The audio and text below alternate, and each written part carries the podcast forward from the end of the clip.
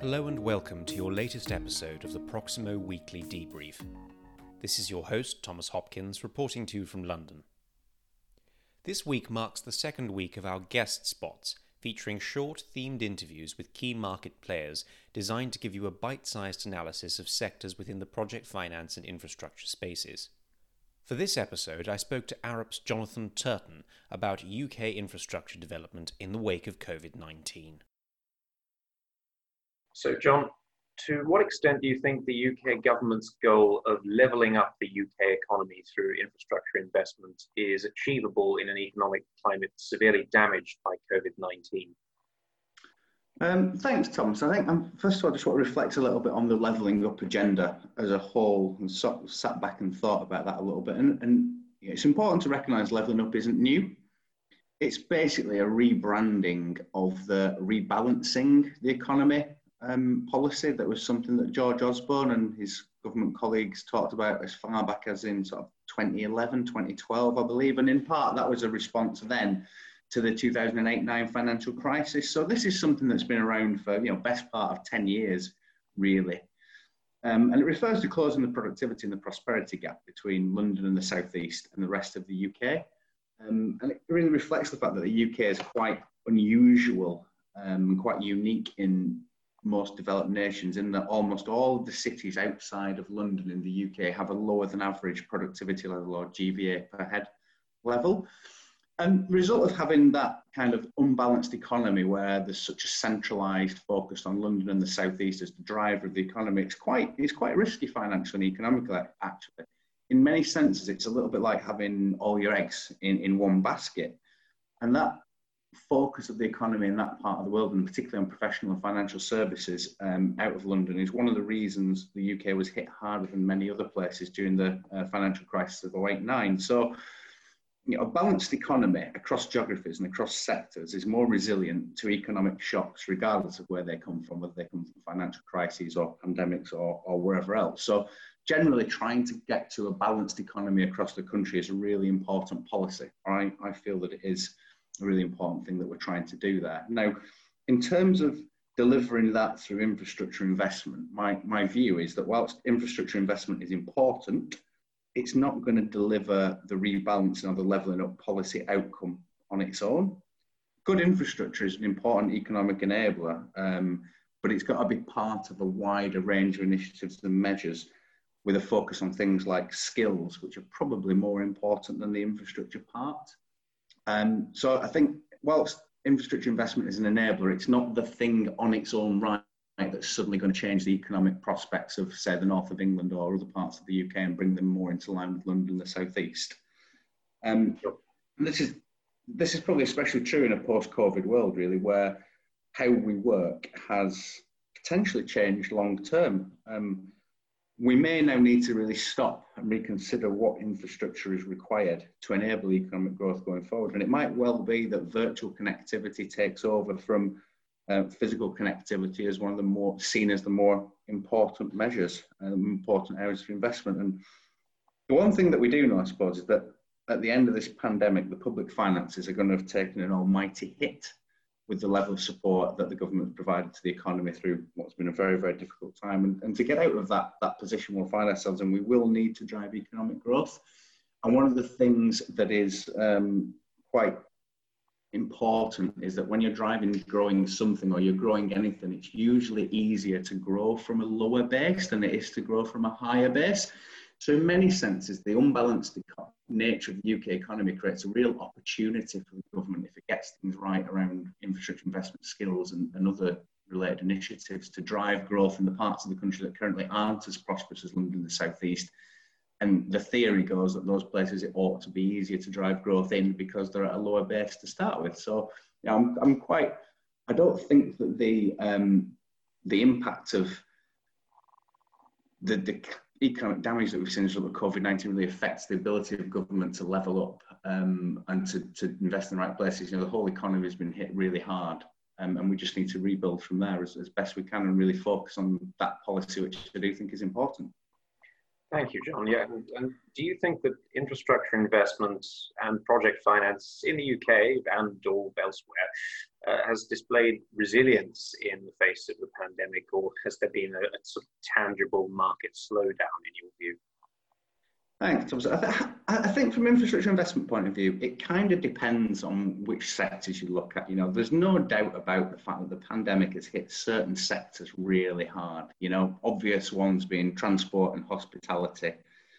Um, and so you'd expect investment in those kind of sectors and those areas to slow down in the current economic climate in, in a world where risks that, you know, 12 months ago the risks that we saw this this this year in 2020 were kind of feasible on paper and people might have considered them but they'd never happened before. So they were never seen as realistic. And suddenly these kind of risks have become very real in 2020 and the impact they've had on you know for transport assets passenger revenues and demand when you look at places like bus or bus or train operators and airports and aviation um, these, these risks have been of a, of a level of magnitude that people probably didn't think possible before. Yeah. So you would you would have thought it really unusual if investment in those kind of sectors had just continued in an unabated way, given those market conditions and those market impacts. So so in many sectors, yeah, you know we've we've seen a slowdown across across the year certainly. There are other sectors, however, that um, have been really really strong through this period. So you know some of the areas we've seen a lot of strength in are areas like logistics, um, where you know obviously we're, we're all doing our day-to-day shopping and getting our goods in a slightly different way, and there's been an impact on positive impact in the logistics industries. We see in particular um, energy and the renewables market and fibre and broadband data centres have all picked up quite a lot of momentum through 2020. So I think generally, I think infrastructure investment has been fairly resilient, but what you have seen is a shift in emphasis from one type of asset or investment to others, um, which are reflective of the, of the, know, the impact of the pandemic on the economy as a whole. Okay, thank you. That's very interesting. And actually, just following on from you talking about a sort of shift in focus uh, according to sector when it comes to infrastructure investment, how, in, your view, has the UK's transport sector been managing through the pandemic? you know, should and, and additionally, should this sector remain a government priority, or should its focus be directed elsewhere in this um, age of remote working? Yeah, it's a really, really good question, Thomas. And I think at the at, at the moment, you know, I would, I would, start off by saying actually, um, you know, there's many, many parts of the answer to this that are still unknown, and we'll, we'll have to wait and see how people's lives change. But I mean, transport in the UK generally is pretty commercialized compared with some of our, you know, developed countries uh, across Europe and, and in other parts of the world. So if you think about things like our, our, our bus and our train services are pretty much fully commercialized and big organizations like TfL, where almost all the revenue that they generate or a massive proportion of it comes from those passenger fares. So naturally, these kind of businesses have taken a massive hit over the last you know, nine months or so now. Um, and I do think, in many senses, government has done all the right things to prop up the sector and to keep people moving around as best they can, um, where, where, it's been absolutely necessary to do that. And it's very, very difficult. So I'm, I'm, not, I'm not critical of the way government's approached that at all. I think they've done quite a few positive things. The, the, the longer term change in our travel patterns is still unknown. So when, when this pandemic is finally under control, it, it's a bit unclear for me at the moment what the new normal will look like for, for many of us. Um, and I think that's a, a, theme of a lot of the comment, commentary you see in the market and in the in the trade press at the moment. You know, there's many commentators that suggest that everything will revert to just how it was. We'll all go back to doing what we used to do.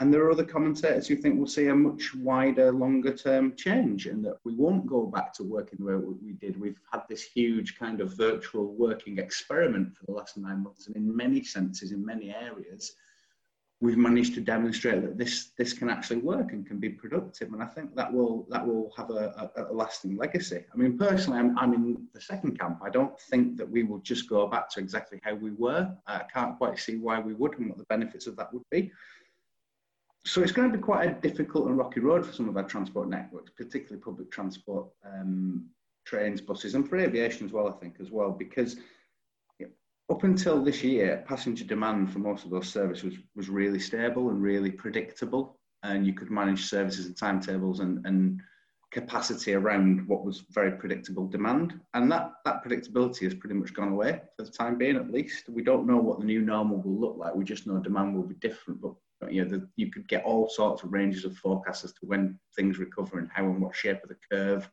Um, there are there's many many views, and there's many um, there are many people who can't work remotely in the market. You know, there's there's a lot of our NHS workers that we've relied on so much through the last nine months, and and other key workers. And there are other people in the economy who just don't want to. You know, there are people that don't enjoy working remotely, want to be in that environment and office again. The the home environment isn't suitable. So, for those people, you still need the services to enable them to get to their place of work and their employment. Um, what you might see going forward is you might see trains or buses that perhaps used to run at 90 or 95% capacity, they might be running at 50 or 60% capacity going forward. And there's significant financial implications from changes like that, where the revenue that these assets generate, these services generate, falls significantly. But fundamentally, the cost of running that service doesn't change. So I think what we'll we'll see um, a significant shift in how we fund and deliver transport um, in the UK. But I think the challenge with it is that everyone wants to try and predict forward exactly what that looks like before there's any real evidence on how transport demand will recover um, and, and, how we'll all behave differently after this as well. So yeah, I think I think the government's managed it reasonably well through the pandemic. They've done a lot of the right things, and services have kept running. You know, fundamentally, people have still been able to get those services and get to working to get to those key key worker roles um, when they've needed to, and we'll need to continue to do that going forward. Um, I do think demand will change significantly, but exactly what that looks like, I think, is um, yeah anybody's guess at the moment, actually. Yes, of course, thanks, John. It's a, it's a very interesting perspective on the future, which, as you point out, is. Uh, quite difficult to predict. Um, but just as a kind of final reflection, I suppose, on uh, this year and uh, project finance and infrastructure investment, are there any particular project finance deals that have closed this year that stand out to you as being especially remarkable or, or notable in any way? I've been thinking long and hard about this this question for the last few days, Thomas, and the honest answer is not really okay. I really wrapped my brains and had a look at things. I just thought, actually, no, in many senses, there's nothing remarkable that I've seen that's gone on that I didn't think would or, or could. You've seen the shift in types of deals and things, but actually, it's it's in many senses, in many sectors like renewables and energy, it's been pretty much business as usual. And in the bigger transport assets, the transactions haven't happened. Right. So you feel that actually that what might be remarkable here is that in some sectors we've just had sort of business as usual as opposed to you know uh, great yeah. yeah i think some some senses what what's more remarkable for me is not so much the transactions themselves it's the nature of the way in which everyone shifted. So you know we're doing projects with various investors and and um, lenders and so on where actually the entire teams are working remotely and still getting these deals over the line and getting these deals signed. And I think that's more remarkable than the deal itself. You know, everyone's doing this stuff from God knows where, and it's still working. I would like to extend my thanks to Jonathan Turton for sharing his insights with us. Now, as always at Proximo, we have some very exciting content to share with you. First, I would like to mention our upcoming webinar, Lighting the Way in Nordic Onshore Wind, in which we have invited a panel of experts to discuss the depth of the Nordic onshore wind market. The webinar goes live on the 12th of November at 3 pm UK time. I would also like to draw your attention to our US Power and Renewables Finance Exchange 2020 virtual event, which is taking place from the 17th to the 19th of November. Over three days, we will cover this market all the way from distributed generation to distressed assets to spread predictions and with sophisticated built in networking tools and interactive game show sessions, you are guaranteed to leave with useful new connections for your operations. Please see our website or contact a member of our team for more details. You might also be interested in two features published by Proximo over the last week. Editor Sean Keating's piece, Unfit for Purpose, considers the French government's bid to cut feed in tariffs awarded to solar projects before 2011. The article is free to view on the Proximo site. Additionally, you might consider my feature on the nascent French offshore wind sector entitled Ocean 6, in which I consider whether or not French offshore wind has successfully broken free from the legal and regulatory challenges that have plagued the sector since its inception. Finally, as always, here is a rundown of some of the top stories brought in by our journalists over the last week. A Globeleq led team is expected to close a heavily DFI backed loan to finance its $624 million, 450 megawatt Temane gas fired project in Mozambique in the second quarter of 2021. Funding approval is currently being sought for the $391 million debt package being provided by the US Development Finance Corporation, $200 million, the IFC, $100 million, and the OPEC Fund for International Development, $91 million. The financing may also benefit from a guarantee from fellow World Bank Group member MIGA. EDM will also be the off-taker of power from Temane under a long-term PPA, while natural gas will be supplied as fuel under a 25-year tolling agreement from the Pande Temane fields operated by Sasol and state-owned oil and gas company ENH. Bangladesh is out to the AIIB for support for its series of proposed solid waste management PPP projects in selected municipalities in the country. Local Government Engineering Department, under the Ministry of Local Government Rural Development and Cooperatives, is the implementing agency of the Solid Waste Management Programme. The government has applied for project financing from the AIIB to the tune of $500 million, as well as consultancy services to prepare and design the programme. The four potential components of the Integrated Solid Waste Management Improvement Programme comprise waste collection and transportation, waste processing and disposal systems, project management and supervision support, and policy support and capacity building. The £5.5 billion project financing of SSE and Equinor's Dogger Bank A and Dogger Bank B offshore wind farms off the coast of the UK is nearing signing. Sources with knowledge of the deal confirm that documentation is almost complete and that signing and financial close are likely to take place by the end of November.